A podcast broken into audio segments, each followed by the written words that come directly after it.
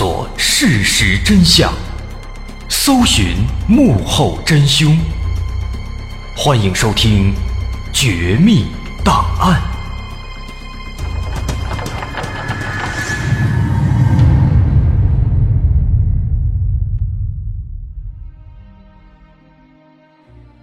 还原事实，探索真相。欢迎您继续关注《绝密档案》，我是大碗。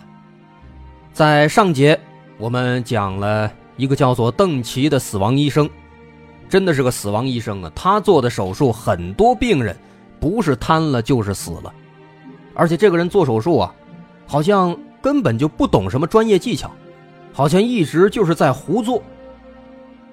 但最关键的是什么呢？这个人他出了这么多的医疗事故，致死致瘫了这么多人，那一直没有人追究他的责任，一直没有接受惩罚，好像根本就没有人知道这些事情一样。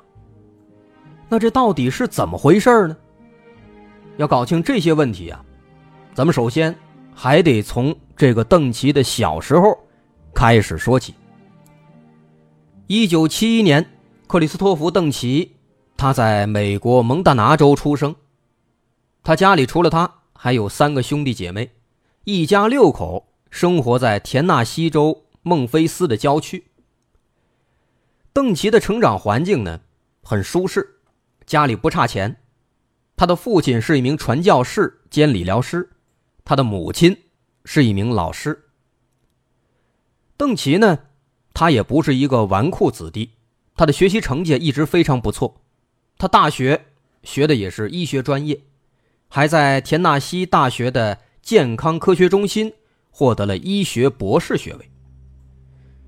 因为邓奇的这个成绩实在是太好了，太优秀了，所以他甚至还被允许加入著名的阿尔法欧米伽医学荣誉协会。这个地方有多难进呢？只有百分之十二的医学毕业生。才能被这个地方录取，而邓奇就是其中之一。老师们呢也非常喜欢他。二零零五年，系主任乔恩·罗伯逊博士，甚至啊还把邓奇任命为学校组织库的项目主任，负责向科学家们提供样本。除此之外呢，还让他管理两个实验室。而邓奇呢，好像也确实很有能力，在之后的几年当中，他成功运营了两家实验室，还帮助成立了一家专注于干细胞开发的公司，并且筹集了三百万美元的资金。这么一看，很优秀啊。那么再之后呢，他就通过这么多年的学习实践，终于在二零一一年夏天，完成了学业和实习任务。加入了微创脊柱研究所，成为了一名职业外科医生。从邓奇的学习经历来看，不难发现，这个人可以说是完美的，家庭条件好，学习成绩好，事业一帆风顺，当上了备受敬仰的医生。不仅如此，邓奇这个人，他的人格魅力也不小。说说他的相貌。身高一米八二，鼻子短粗，明亮的蓝眼睛上方还留着整齐的短发。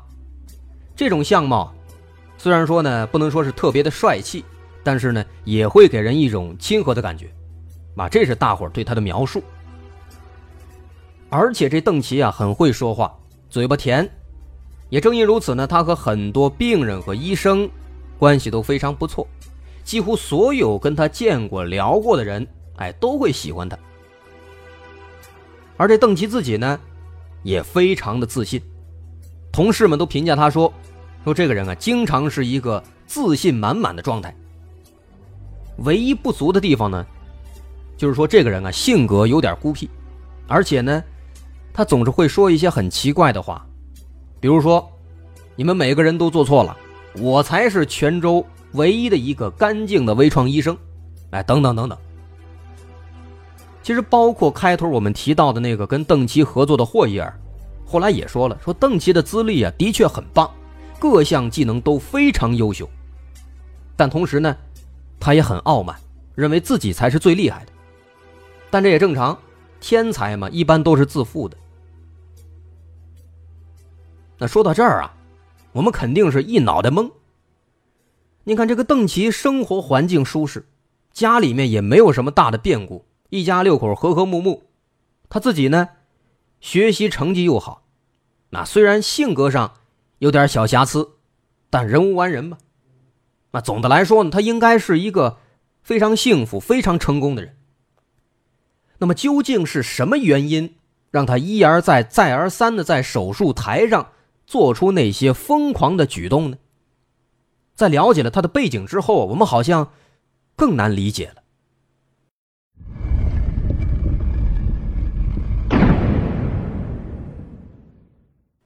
在这个时候啊，我们就要说到一个重要的人物了，这个人就是帕斯莫尔。在开头我们就提到了这位病人，他因为邓奇的疯狂行为受到了严重的伤害，右腿变得跟假肢一样。根本就没法正常走路了。那当时做完这个失败的手术回家之后，这个帕斯莫尔和他的家人肯定是咽不下这口气，于是他们决定要维护自己的权益。在手术之后的很长一段时间里面，帕斯莫尔一直在进行康复工作，因此他没有第一时间去联系律师处理这些事件。但在康复静养的这段时间里面，他也没闲着。他一边调理身体，一边打算通过自己调查，看能不能搞清楚这个邓奇到底是一个什么来头，为什么他这么混账，还没有人来收拾他呢？这个帕斯摩尔啊，他的工作是一位贸易调查员，所以说呢，这个人啊，他在这个调查、在信息挖掘取证方面。还挺有天赋的，很厉害。那么根据以往的经验，帕斯莫尔决定先从一切的源头开始了解，先了解一下这个邓奇的背景、他的学历、他接受的教育。所以帕斯莫尔就联系到了田纳西大学的健康科学中心，也就是邓奇在成为一名正式医生之前他实习的地方，看看能不能在这儿找到点什么。果然，在这儿呢，帕斯莫尔就发现了一些端倪。他发现，在这个邓奇的教育档案当中，2005年邓奇实习期结束之后的几个月里面，他的档案上是空白的，没有记载任何东西。这也就表示，在这几个月当中，邓奇没有在校学习，没有去做项目实践，也没有继续实习，更没有参加工作。也没有参加这个相关的成为正式医生的考核，他没有做任何跟他所接受的这个医疗教育相关的事情。所以说，在他的教育档案上，这几个月没有记载是空白的。那么这几个月他在干什么？没人知道。那这个情况啊，其实是很反常的，因为正常情况下来说，邓琪这个时候。实习期结束了，那么下一步应该是通过考核，然后正式的成为一名神经外科医生。而且邓琪本人呢，他一直对医生非常向往，非常渴望赶紧成为一名真正的医生，所以他是没有理由出现长达几个月的空白期的，这是很不正常的。这个聪明的帕斯莫尔他就发现了这一点，但是怎么样才能知道？在这几个月当中，到底发生了什么呢？邓奇为什么没有去接受考核，正式成为一名医生呢？就在帕斯莫尔继续研究、想搞清这个问题的时候啊，在这个节骨眼上，另一个关键人物出现了。有一个人，他找到了正在暗中调查的帕斯莫尔，这个人就是邓奇医生的助手。名叫摩根。一开始，这摩根刚来的时候啊，这帕斯莫尔还以为，哎，他跟邓奇是一伙的，所以对这摩根呢一副是爱搭不理的样子。但是没想到啊，摩根见到帕斯莫尔之后的第一句话，就让他大吃一惊。摩根说：“你不用担心，我是来帮你的，有很多事情你是不知道的，但是现在我有必要把他们告诉你。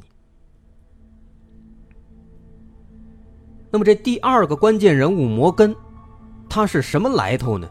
他为什么要帮助帕斯摩尔？其实这个摩根跟邓奇很多年前就认识了，两个人都在脊椎微创研究所工作，所以说也是同事关系。再后来呢，邓奇去了贝勒医疗中心，那摩根呢也跟着过去了。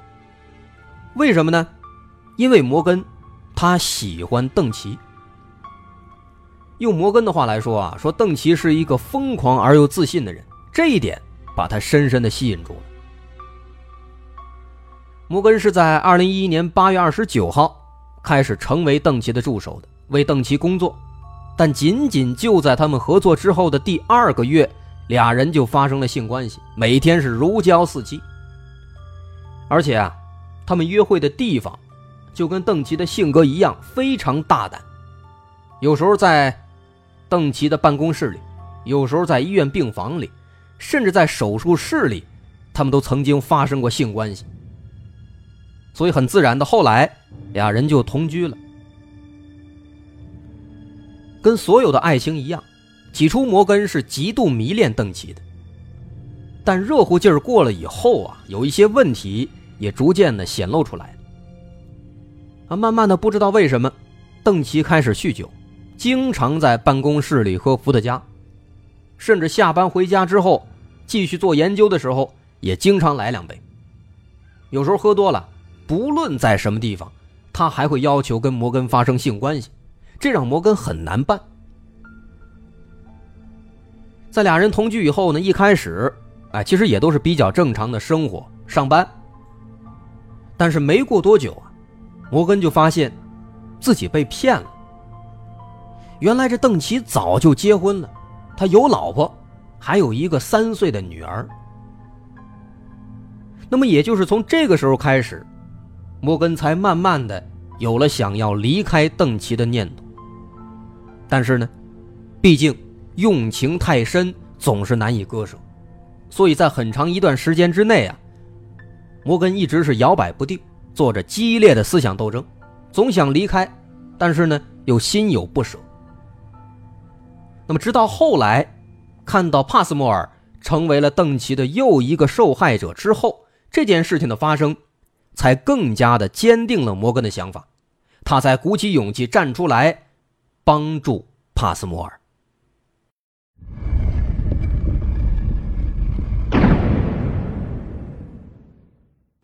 这个摩根的出现，对于帕斯莫尔来说，无疑是一剂强心针。通过摩根。他也得以了解到了邓奇的更多黑历史。首先就是刚刚提到的邓奇的教育档案当中，2005年实习期结束之后的空白的那几个月，到底发生了什么？原来啊，邓奇在顺利的完成实习以后，按理说呢，只需要一个正常的体检考核，就能够正式的成为医生入职了。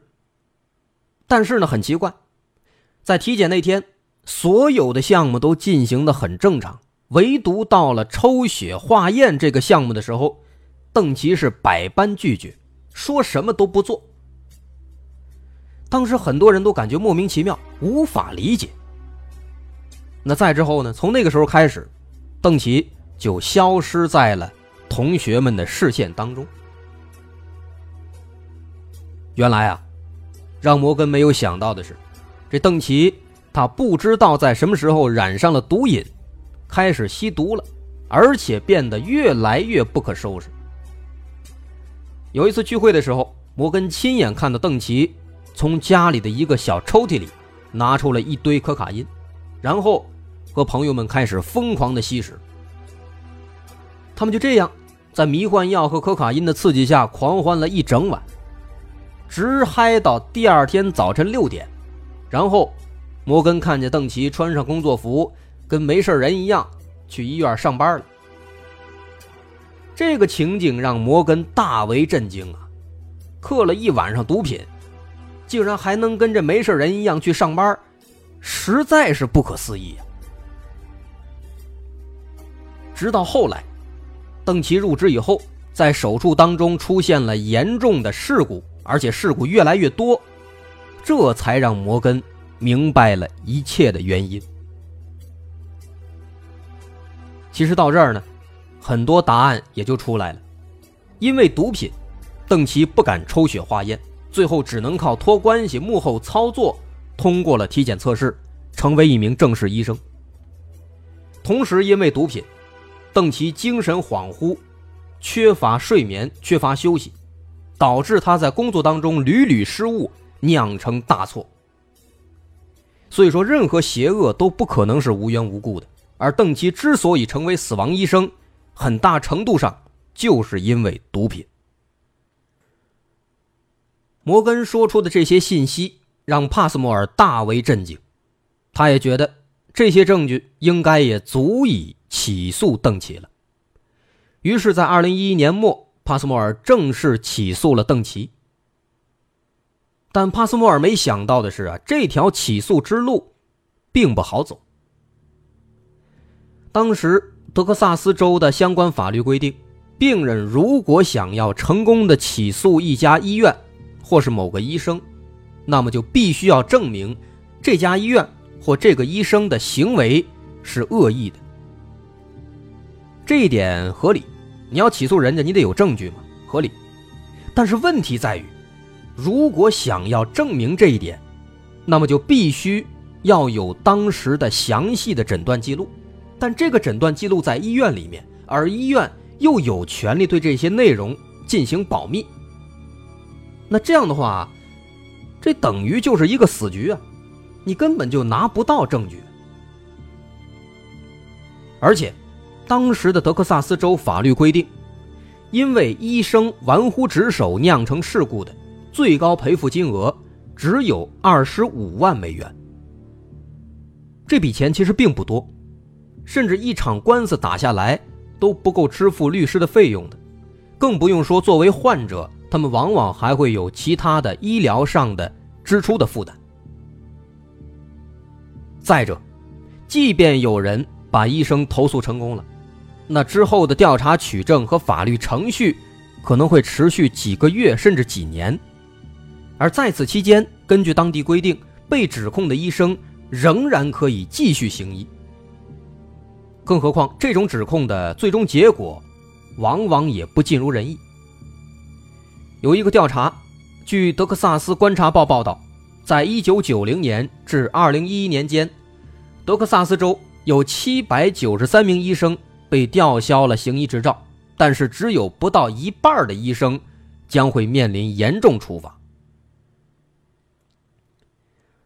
其实说到这儿啊，相信我们的另外一个谜团也解开了。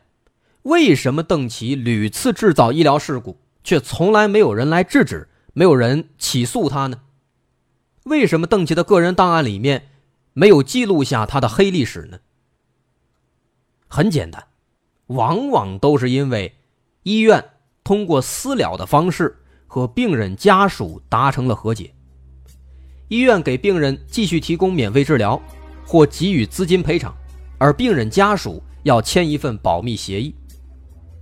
也因此，末了，只有帕斯莫尔一个人不接受私了，在坚持战斗。但我们要说的是，帕斯莫尔是幸运的，在接下来的十八个月里面，他得到了媒体的帮助，进而许许多多的医学领域的专业人士纷纷加入到了帕斯莫尔的队伍当中。而最终，邓奇所在的几家医院，出于舆论压力。不得不交出当年的所有医疗档案，结合摩根、帕斯摩尔等人的证词，二零一三年十二月，邓琦的行医执照终于被正式吊销了。二零一五年七月，德克萨斯州法院判处邓琦五项人身伤害罪和一项伤害老年人罪，判处终身监禁，而他也成为了第一个因医疗事故而被判。终生监禁的医生。那么到这儿，邓琪的故事说完了。这个故事又一次告诉我们，毒品真的是一个可怕的东西。我是大碗，好，咱们下回再见。各位好，我是大碗。我们的《绝密档案》已经跟大家讲了将近两百个故事了。今后呢，我们还想再尝试一些，说一些其他的不一样的故事，比如我们会多说一些其他类型的自然怪象，尝试说一说名人黑帮，再说说其他的更多的悬疑大案。更多的新的内容，我们都会放到我们的新专辑《绝密档案：深夜调查局》当中。目前这档专辑已经上线了，在喜马拉雅独家播出，大家可以搜索“绝密档案深夜调查局”就能找到了。需要说的是，这档专辑不仅仅有我们尝试的其他的新节目，也会有之前因为种种原因我们被下架的一些经典内容。很多听众希望能够再听到这些内容，于是我们把这些内容也放到了这档专辑当中。另外，大家也可以添加微信。x m l y 零三三零，喜马拉雅首字母加零三三零，添加这个微信进入我们的喜马拉雅官方微信粉丝群，届时将会有不少的福利、西点卡、签名书等等其他的惊喜活动都在等着大家。另外补充一下，新专辑是会员专辑，如果你是喜马拉雅的 VIP 会员，就能免费收听。当然，如果您不是，那也没关系。现在仅需六块钱就能成为一个月的会员，也希望大家能够多多理解，多多捧场。